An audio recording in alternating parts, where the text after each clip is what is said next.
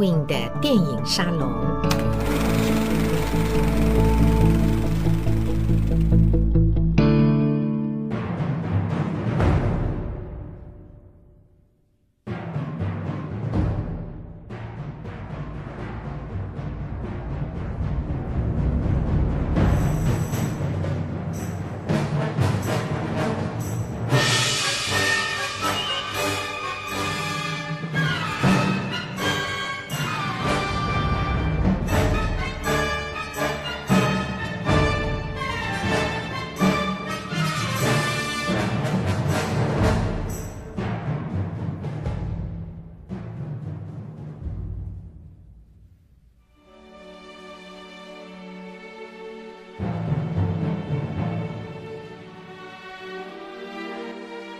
欢迎大家来到 Edwin 的电影沙龙。今天我们这集节目呢，是特别为了大卫连这个国际大导演他的生日哈，三月二十五日。那我们这期节目是要献给他的，连同上一集的《相见恨晚》。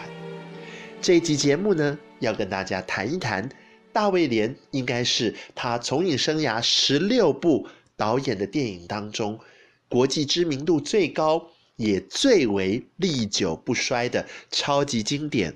阿拉伯的劳伦斯》。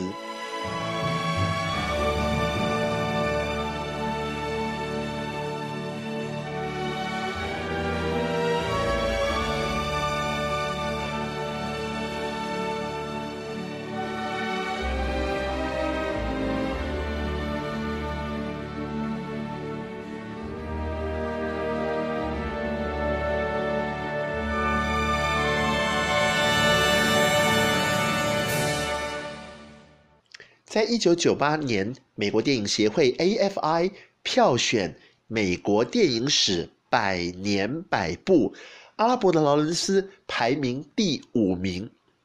几年之后，英国的 B F I 票选英国电影百年百部，《阿拉伯的劳伦斯》名列第三名。这样子的殊荣，在任何一部国际之间，应该说任何一部电影，你都再难可以看到。这是一部相当纯粹的英国制作、美国发行的电影，也因如此，美国的资金进来，英国的摄制团队加上一个国际视野以及国际拍片，在国际之间选角、看景，然后带着大队人马，世界各地去拍摄，这样子的一个制片的格局，在一九五零年代大行其道。那个时候，因为四零年代战后呢，在世界各国电影事业节节上升，这是一个兴旺的产业。来到一九五零年代，开始有了节税的问题。所以曾经当年有报道说，哇，整个好莱坞在五零年代中期后期几乎都不在美国国内拍片了，都跑到欧洲，跑到世界各地去了，因为有节税的问题。那在世界各地拍摄呢，也因为包括英国、包括美国这些传统被视为所谓的电影强国，甚至战后的意大利也曾经被视为是电影强国。这些国家他们的摄制团队来到了海外，对于海外的电影产业有绝对的起了这个重要的带头作用。像当时的台湾，当年的香港，都因为好莱坞电影的这个取景呢，也获得了非常非常多这个从中学习的切磋的这样子的一个机会，带动了整个电影产业起飞。阿拉伯的劳伦斯，那当然在包括是埃及拍摄，在中东的沙漠里头拍摄这部电影， Edwin 非常非常的幸运，在过去的二十多年当中呢，因为旅居国外，而且常常在海外参加经典电影影展的缘故，前前后后我在大荧幕看了至少九遍，而且这九次呢，都是全新修复的七十毫米的 七十 millimeter 的电影胶卷的版本，在大荧幕上，这部电影它不是弧形大荧幕，因为大卫连导演呢很讨厌这种 deep curve 的弧形荧幕，他喜欢宽荧幕，他喜欢视野辽阔，但是他喜欢比较扁平一点的微微弧，或者是所谓的 flat screen。那阿拉伯的劳伦斯呢，虽然是用七十毫米拍摄，它并不是投影在弧形荧幕上，它是投影在我们现在台湾都仍然可以看得到的这种比较平的这样子的荧幕上。所以呢，好希望好希望台湾的影展或者是台湾的电影公司呢，能够引进这部电影。那多年前呢，七八年前金马影展曾经放映过、选映过阿拉伯的劳伦斯，不过那个时候，据当时 Edwin 的朋友表示呢，电影并没有放中场休息，这是不对的。阿拉伯的劳伦斯它是分成上下半场的一个三个多小时、三小时四十几分钟的一个这样子的格局，中场休息呢，不单单是让大家呼吸新鲜空气，这个中场休息也起了一个绝对的隔开上下半场的一个重要叙事上面休止符的一个意义。所以这是结构上的设计，它有上下半场。聊聊阿拉伯的劳伦斯，当然大家会说场面浩大，的确它场面浩大，大家会说哇，从头到尾一个重要的女角色都没有，完全充满了阳刚的魅力。没有错，它完全充满了阳刚的魅力。然而大格局的史诗大制作，阳刚魅力战争电影都比不上它根深蒂固，它真正潜藏在这么宏大外观当中的那个核心，它的艺术核心。阿拉伯的劳伦斯不是关于整个阿拉伯，而是关于这一个英国军官劳伦斯。阿拉伯沙漠大战争、大场面史诗跟劳伦斯的个人，这么巨大的反差，就是阿拉伯的劳伦斯这部电影之所以迷人、之所以好看、最引人入胜的关键。曾经有电影学者提出说，阿拉伯的劳伦斯问世于一九六二年，那是一个讲究 me 我自己、追求自我的一个年代，那是摇滚乐起飞的年代，那是一个全新的新世代，几乎是一个革命的时代要开始的关键点。在这个讲究个人主义、特立独行 me 的时代，拍史诗没有意义，拍史诗大格局里头那个特立独行的人有意义。摇滚乐时代，摇滚巨星、造神运动被推到最巅峰，谁人知道他心里面最柔软的那一块？劳伦斯在我们的戏里面，从一个普普通通的英国画地图的一个小兵，一路爬升，节节高升，但是谁能懂他心里面最柔软的那一块？他横越沙漠，在沙漠里头看到海市蜃楼，他在沙漠里头看到陆上行舟，揉揉眼睛仔细才发现，原来走到了苏伊士运河旁边，两岸全是黄沙，而船就在黄沙当中，那一刀划开的蓝蓝的河水，船就在运河当中行走。他抱着远大的理想，鼓舞着阿拉伯各个游牧部族，希望他们建立自己的国家，到最后落了一个爱管闲事的名号，眼睁睁的看着大好河山落入政客，然后政客要跟英国军方、英国的政客来谈生意，来谈交际。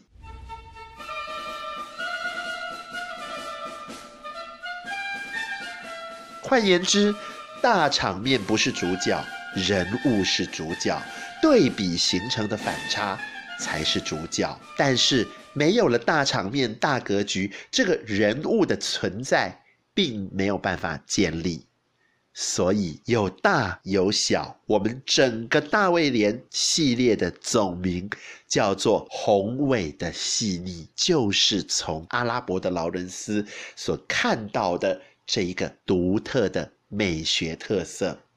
这个美学特色从大卫连的电影散发出来，承上启下。我们在更早之前看到的史诗大电影，好的史诗大电影绝对有这个特色。我们在海外、呃、应该说是英语世界国家之外，比方像李翰祥大导演的电影里头的这些史诗，武则天、杨贵妃、王昭君、呃、西施、慈禧太后、倾国倾城、垂帘听政，这些大的宫闱剧篇里头，我们也看到了那一份宏伟的细腻，那个巨大的反差，大历史跟小个人史，大场面跟主要角色内心那幽微的演变，这样子的张力，这样子的冲突，还有这样子的对比，永远是电影荧幕上最好看的关键所在。不过大卫连导演拍这部电影的时候呢，他的所谓我们之前讲过的 pictorialism， 运用光影来书写文学深度以及意境的这件事情，已经运用到得心应手，甚至于他开拍的时候，有的时候也忽略了一些剧本上面的漏洞，以至于我们再看阿拉伯的劳伦斯，如果你不是一个非常我们说 engaged， 非常就是专心助力，你非常运用大脑去思考，主动亲近，主动去看的观众，有可能会看不懂。记得 Edwin 在呃差不多是二零零二零三年的时候，那个时候在美国呃第一次看大银幕的阿拉伯的劳伦斯。那那个时候我在电影院打工卖爆米花，我们的放映师老师傅呢就说，阿拉伯劳伦斯在他看来呢是史上最好也是最坏的电影。我就问怎么最坏呢？他就呵呵呵不愿意说。我后来慢慢的体会到，这个所谓的最坏是什么意思。原来啊，跟我们刚刚说到的 pictorialism 有关，他太相信光影勾勒出画面带给观众的影响力，以至于剧本里头的漏洞，他没有想要去补。甚至在拍的时候，他才发现，哎呀，糟糕，剧本里头有漏洞，该怎么办？换句话说呢，这个文学性的深度在阿拉伯的劳伦斯里面呢，成为它不像我们之前讲到的这个《孤儿奇缘》或者甚至《艳阳天》啊，这个大改剧本的《艳阳天》那样子的扎实而稳固。这些漏洞必须靠演员、靠导演在现场、靠摄影师想尽各种方法来补足。也因如此，在这部电影上半场跟下半场结尾，我们涉及到政客在运筹帷幄，在各种尔虞我诈，在虚与委蛇的这些段落当中呢，如果缺乏了精妙的台词，把事情呢很简单扼要的直接一把抓讲清楚，与此同时还能达到戏剧上面的娱乐效果，那真的很容易看不懂。可是一旦我们看进去之后呢，这绝对是越看越有味道的一部电影。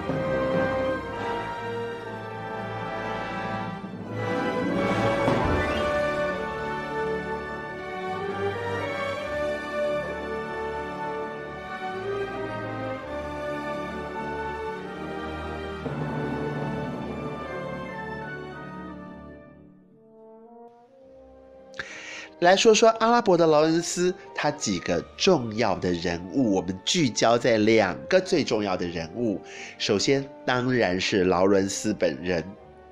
他是一个如此自我的、如此叛逆的、才高八斗，可是跟周围环境是这么样子的格格不入。他宁可来到沙漠里，在沙漠中享受孤独带给他的那一份归属感。这真的是一个很特立独行的奇人。在军队中，在大殖民的时代，他居然有胆特立独行，他居然有胆不是去做一个服从的乖宝宝。劳伦斯就因为这样子的特立独行，而让这个角色无比无比的醒目。电影一开始是一九三零年代中期，三五年左右，那个时候英国还没有投身第二次世界大战。我们看到劳伦斯时正壮年，他全套配备，穿戴好了越野机车骑士的护目镜啊，这个所有的这个手套手腕全部都穿戴整齐，他没有戴合适的安全帽，跨上他的摩托车驰骋在乡间的郊野。摩托车骑着骑着骑着骑着，一个不小心机车失控，摔出了马路，摔进了树丛。劳伦斯在安逸的岁月当中车祸而死。在他的葬礼上几乎是国葬规格了，各路人马文武百官都出席在伦敦的圣保罗大教堂。媒体跑来想要访问，问了 A， A 不肯答，问了 B， B 觉得一言难尽，问了 C， 问了 D， 问了好多好多当年曾经跟他一同共事的军中的各级的算是长官吧，大家都不肯回答。最后问到了谁呢？问到了政客，明明跟劳伦斯没有任何交情，只打过几次交道的政客呢，一开口就说，哦，劳伦斯，我记得他，我跟他很熟，各位媒体朋友请听我说。政客就是政客，撒谎不打草稿，而且更有可能的是他不用撒谎，他只要做某种程度的夸大，还有某种程度的遮掩就好了。进入了劳伦斯的故事，我们看到的究竟是政客的版本，还是所谓写实的版本呢？不重要，因为劳伦斯是一个失意而倨傲的存在。他的出场是如此的平凡，但是他平凡的出场带引出整部电影最重要最重要的角色，也就是阿拉伯的沙漠。沙漠的出场那是影史经典。劳伦斯之外，另外一个重要的角色，哎，出场也是影史经典，那是沙漠当中的阿里酋长。本来这两个人格格不入，但是久而久之呢，他们情同莫逆，他们的交情越来越深厚，到最后整个阿拉伯的哇，好像要独立了，好像所有的事情要上轨道，可是又是一团混乱，一盘散沙的时候呢，阿里酋长甚至建议劳伦斯说，不如你放下这一切吧，跟着我一起，我们回去过逐水草而居的生活。你要知道，政客马上就要来插手了，你跟我一样，我们都是自由的，我们都不习惯跟政客打交道。劳伦斯没有接受，他当然官位继续升高，然而他也被上级领导们视为是一个 trouble maker， 是一个麻烦的对象，赶紧调开，赶紧把他调离前线，调回英国，调回伦敦。在他整个从军军旅生涯，离开阿拉伯，离开他钟爱的沙漠，要回伦敦的这个车行过程当中呢，他茫茫然的呆看着前方，为他开车的传令兵一直觉得，哇，我自己载到了这个全世界的经典的历史上的一个传奇人物，我载到了传说中的阿拉伯的劳伦斯。开着开着开着，止不住自己兴奋的心情，不断的跟这个劳伦斯说，长官，你要回家了耶，你要回家了耶，回家回家。回家这件事情形成了一个像催眠一样的归属感的魔咒。他眼睛里看到是马路边上骑着摩托车扬长而去，那自由自在的背后的那一股飞扬起来的黄沙与尘土。或许是因为啊，我们要推测了，大卫连没有用台词讲出来，用画面演给我们看，又演得如此的隐晦。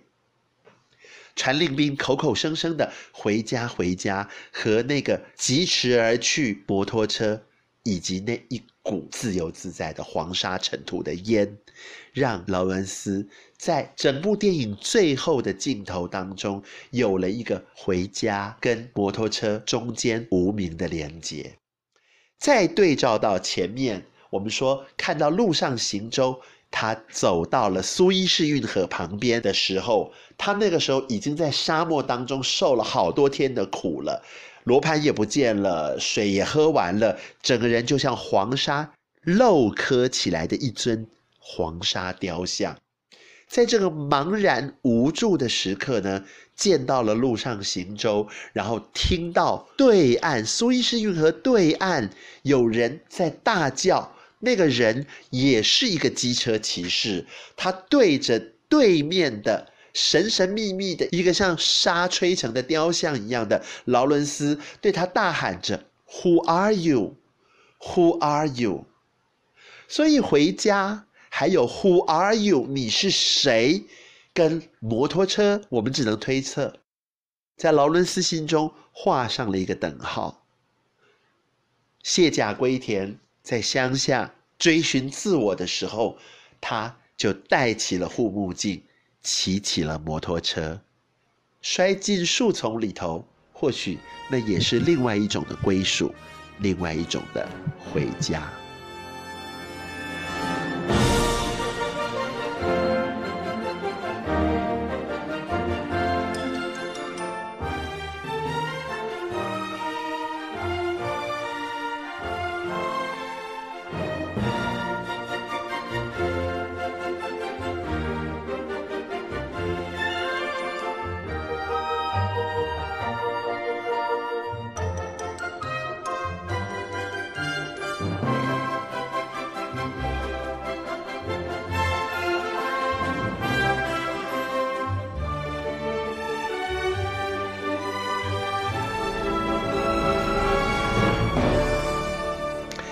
再来说说阿里酋长，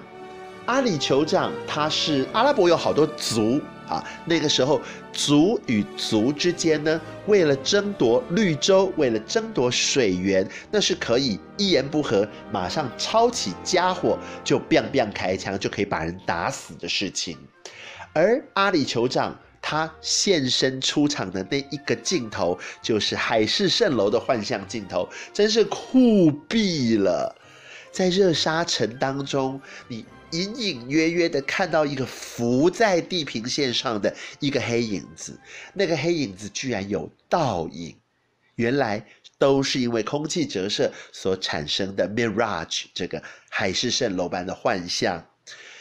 阿里酋长一开始跟劳伦斯各种不合，可是当劳伦斯建议我们横越沙漠去攻打阿卡巴，因为阿卡巴是一个滨海的要塞，它所有的重机械，所有的大炮全部是糊死了的，方向是死的，都对着海上防海军军舰，所以军舰开不进去，所以劳伦斯他们定计，我们从阿卡巴的背后来一个背后长驱直入，它的背后是一个巨大的沙漠。这个巨大的沙漠，普通人不可能一天走完。这个巨大的沙漠，他们要横越，要花好多天的时间，而且白天休息，晚上赶路，这样子才不会因为酷热的日晒的环境，以至于丧失性命。但是当他们即将走出沙漠，即将迎向绿洲水泉的那一刻，回头一看，居然阿里酋长部署当中有一批骆驼是空的，肯定是有人在夜间行走的时候实在支撑不住打瞌睡，从骆驼背上被摔下来，那可非同小可。当太阳出来之后，它等于是没有骆驼在沙漠当中踽踽独行，那就变成是会被烤成人干的。劳伦斯二话不说，你们大队人马继续往绿洲前进，我回去找那个落单的人。他驾着骆驼就回去找那个落单的阿拉伯人，跟他也非亲也非故，但他就是一个执念，要把落单的人找到。最后圆满的迎接回来，在绿洲团圆。劳伦斯等于说是整个人体力透支，阿里酋长对他非常非常的佩服，于是直接把他的英国军装给烧掉，从行囊当中为他亲手换上雪白的酋长才能穿的阿拉伯服。我们前面说大卫连很仰赖光影所雕凿拍摄出来的画面讲故事，那这就是另外一个重要的例子。劳伦斯换上了全副的阿拉伯酋长装，穿的是全白色的衣服，那好兴奋，他呢外表还要装出一副这个英国人的这种酷样子，但事实上早就雀跃不已。他来到没有人的地方，左看右看，大卫连觉得剧本这里一个洞，糟糕，接下来是他们意外的跟另外一个部族的酋长会合了，要说动彼此，然后要能够化解彼此的仇视，一起要挥军进攻阿卡巴。在他换上衣服的这个节骨眼上，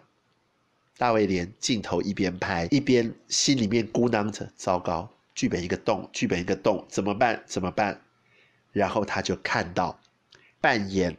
阿拉伯劳伦斯的年轻演员彼得奥图看四下无人，开开心心准备唱起歌，突然之间他拔起了腰刀，腰间配的那把弯弯的阿拉伯小刀，他拔起腰刀，对着腰刀上面的反光段落，就像照镜子一样，看看自己穿戴起阿拉伯衣服是什么样子。大卫连一边拍一边静悄悄地对着摄影机 Clever boy 呀、yeah ，哇，这个年轻演员好厉害，我还没讲要怎么补这个洞，他已经自己想到方法了。阿里酋长的海市蜃楼的这个入场，劳伦斯的进场与退场都跟摩托车有关系。人物我们大概说到这边，长跑短刀也说过了，我们要来谈的是整部电影的简单的故事梗概。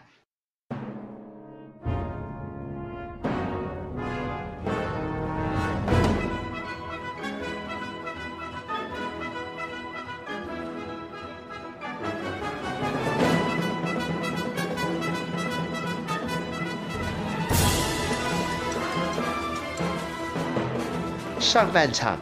主要从葬礼开始，谁都不愿意说话，接着政客来发表意见。我们回到了第一次世界大战，他呢格格不入格格不入格格不入，然后他拿到了一个独特的工作，因为他有语言天才，因为他太格格不入了，军方想要派他出公差，他呢要去拜访大王子，阿拉伯的大王子，然后这一路上这当然就是走着沙漠的边缘了。这里有一个电影史上最精彩的跳接镜头，排行第一名。劳伦斯呢在画地图的地图室有一个坏习惯，他常常点起一根火柴之后呢，用两只手指直接把火柴拈熄。他的同事们都觉得很惊讶，都问他说，你难道不怕烫吗？他说怕啊，但是为什么要玩？这整件事情最有意思的地方就在这里，因为怕烫怕痛，所以要玩。要找到不烫不痛的方式，或者要忍住那个烫跟痛，把简单的双指捻熄火柴这个动作做到淋漓尽致。他拿到了军队长官派给他的命令之后，回到地图室，点起火柴，准备要捻熄的时候，一个念头闪过去，他不捻熄了。他撅起双唇，朝火柴上面的火光轻轻的呼，把火柴吹熄。但是那一声呼，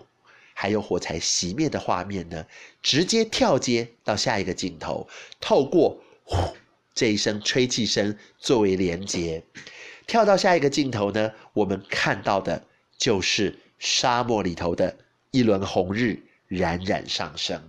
整个阿拉伯的劳伦斯的劳伦斯沙漠主题就浮现在电影荧幕上。大家想想看， Edwin 当年是坐在全纽约最大的电影院，一千多个座位，富丽堂皇的装潢，然后硕大无朋的荧幕寸寸展开，里面我看到的是沙漠的日出，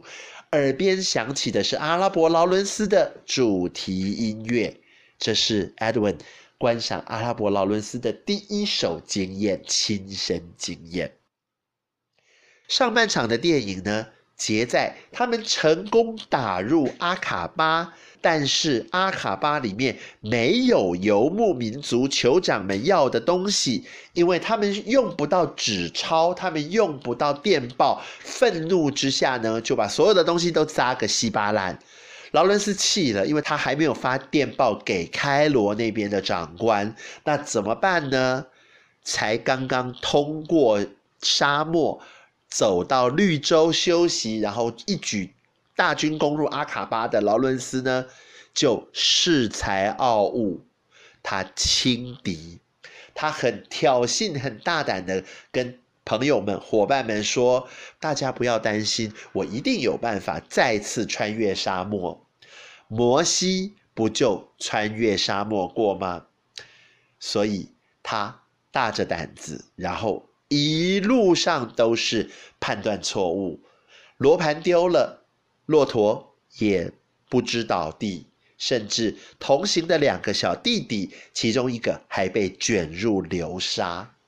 这就又呼应到回扣到我们刚刚讲，历经千辛万苦，然后终于看到了路上行舟，听到河对岸运河对岸有人在喊叫着 Who are you?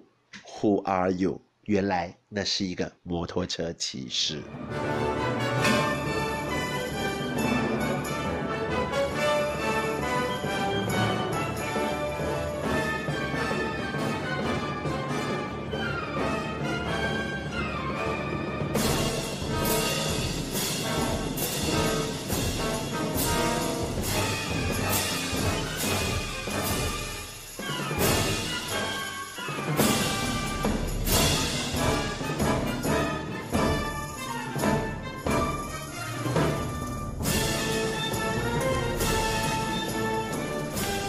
下半场的阿拉伯的劳伦斯是劳伦斯这个角色逐渐陷入疯狂的一个巨大巨大衰落的一幅拼图。先从打游击开始，劳伦斯带着他的小队四处打游击，破坏土耳其人的铁路，哇，有炸火车的大场面。然后呢，他又遇到变态的土耳其军官，发现他是白人乔装，对他施予酷刑，而且从酷刑当中享受那种 S M 的、啊、那种性虐待的那份快感。最恐怖的是，当劳伦斯被玩得烂烂的丢了出来的时候，他自己呢也一步一步仿佛就是要走向黑暗的那个负能量。劳伦斯离开阿拉伯，回到开罗，格格不入的感觉愈发加深，然后他又回了阿拉伯。回来之后呢，我们看到的是一个杀红了眼，甚至变本加厉的劳伦斯。他已经尝到嗜血的甜头，所以就大开杀戒，把土耳其战败的，应该说是战俘，把他们也都几乎是杀到片甲不留。当他发现自己的理想已经沦为政客利用的工具的时候，他才重新醒悟，回到伤兵医院要去探视当时他大开杀戒的结果。他看到什么了？他看到的是他无法负荷的事实的真相。原来那么丑陋的杀戮，罪魁祸首就是他自己。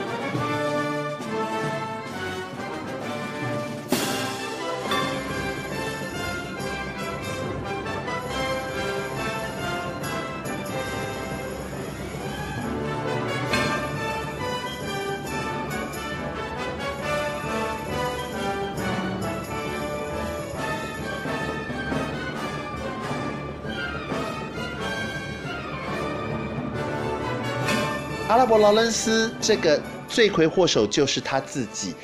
得意洋洋跟如此巨大的内心冲击呢，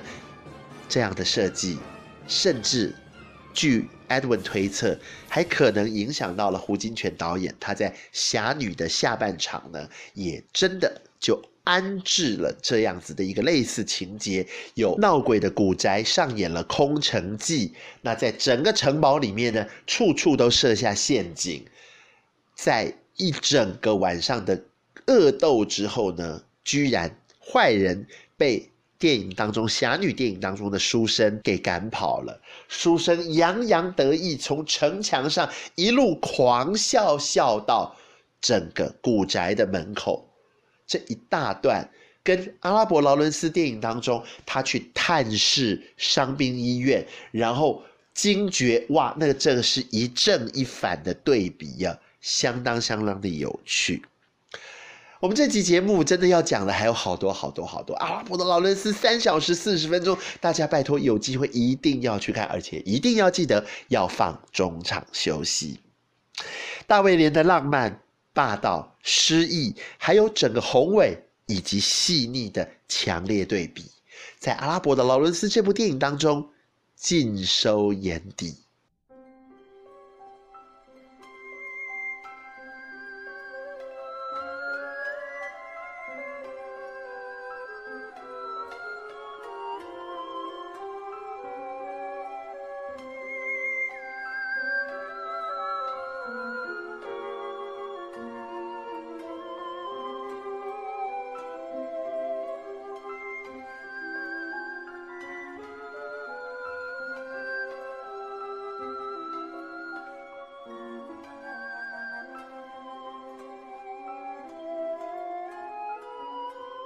我们今天简单的草率的跟大家谈一谈，这是国际之间的真的是戏宝，非常不得了的阿拉伯的劳伦斯。我们下次再会。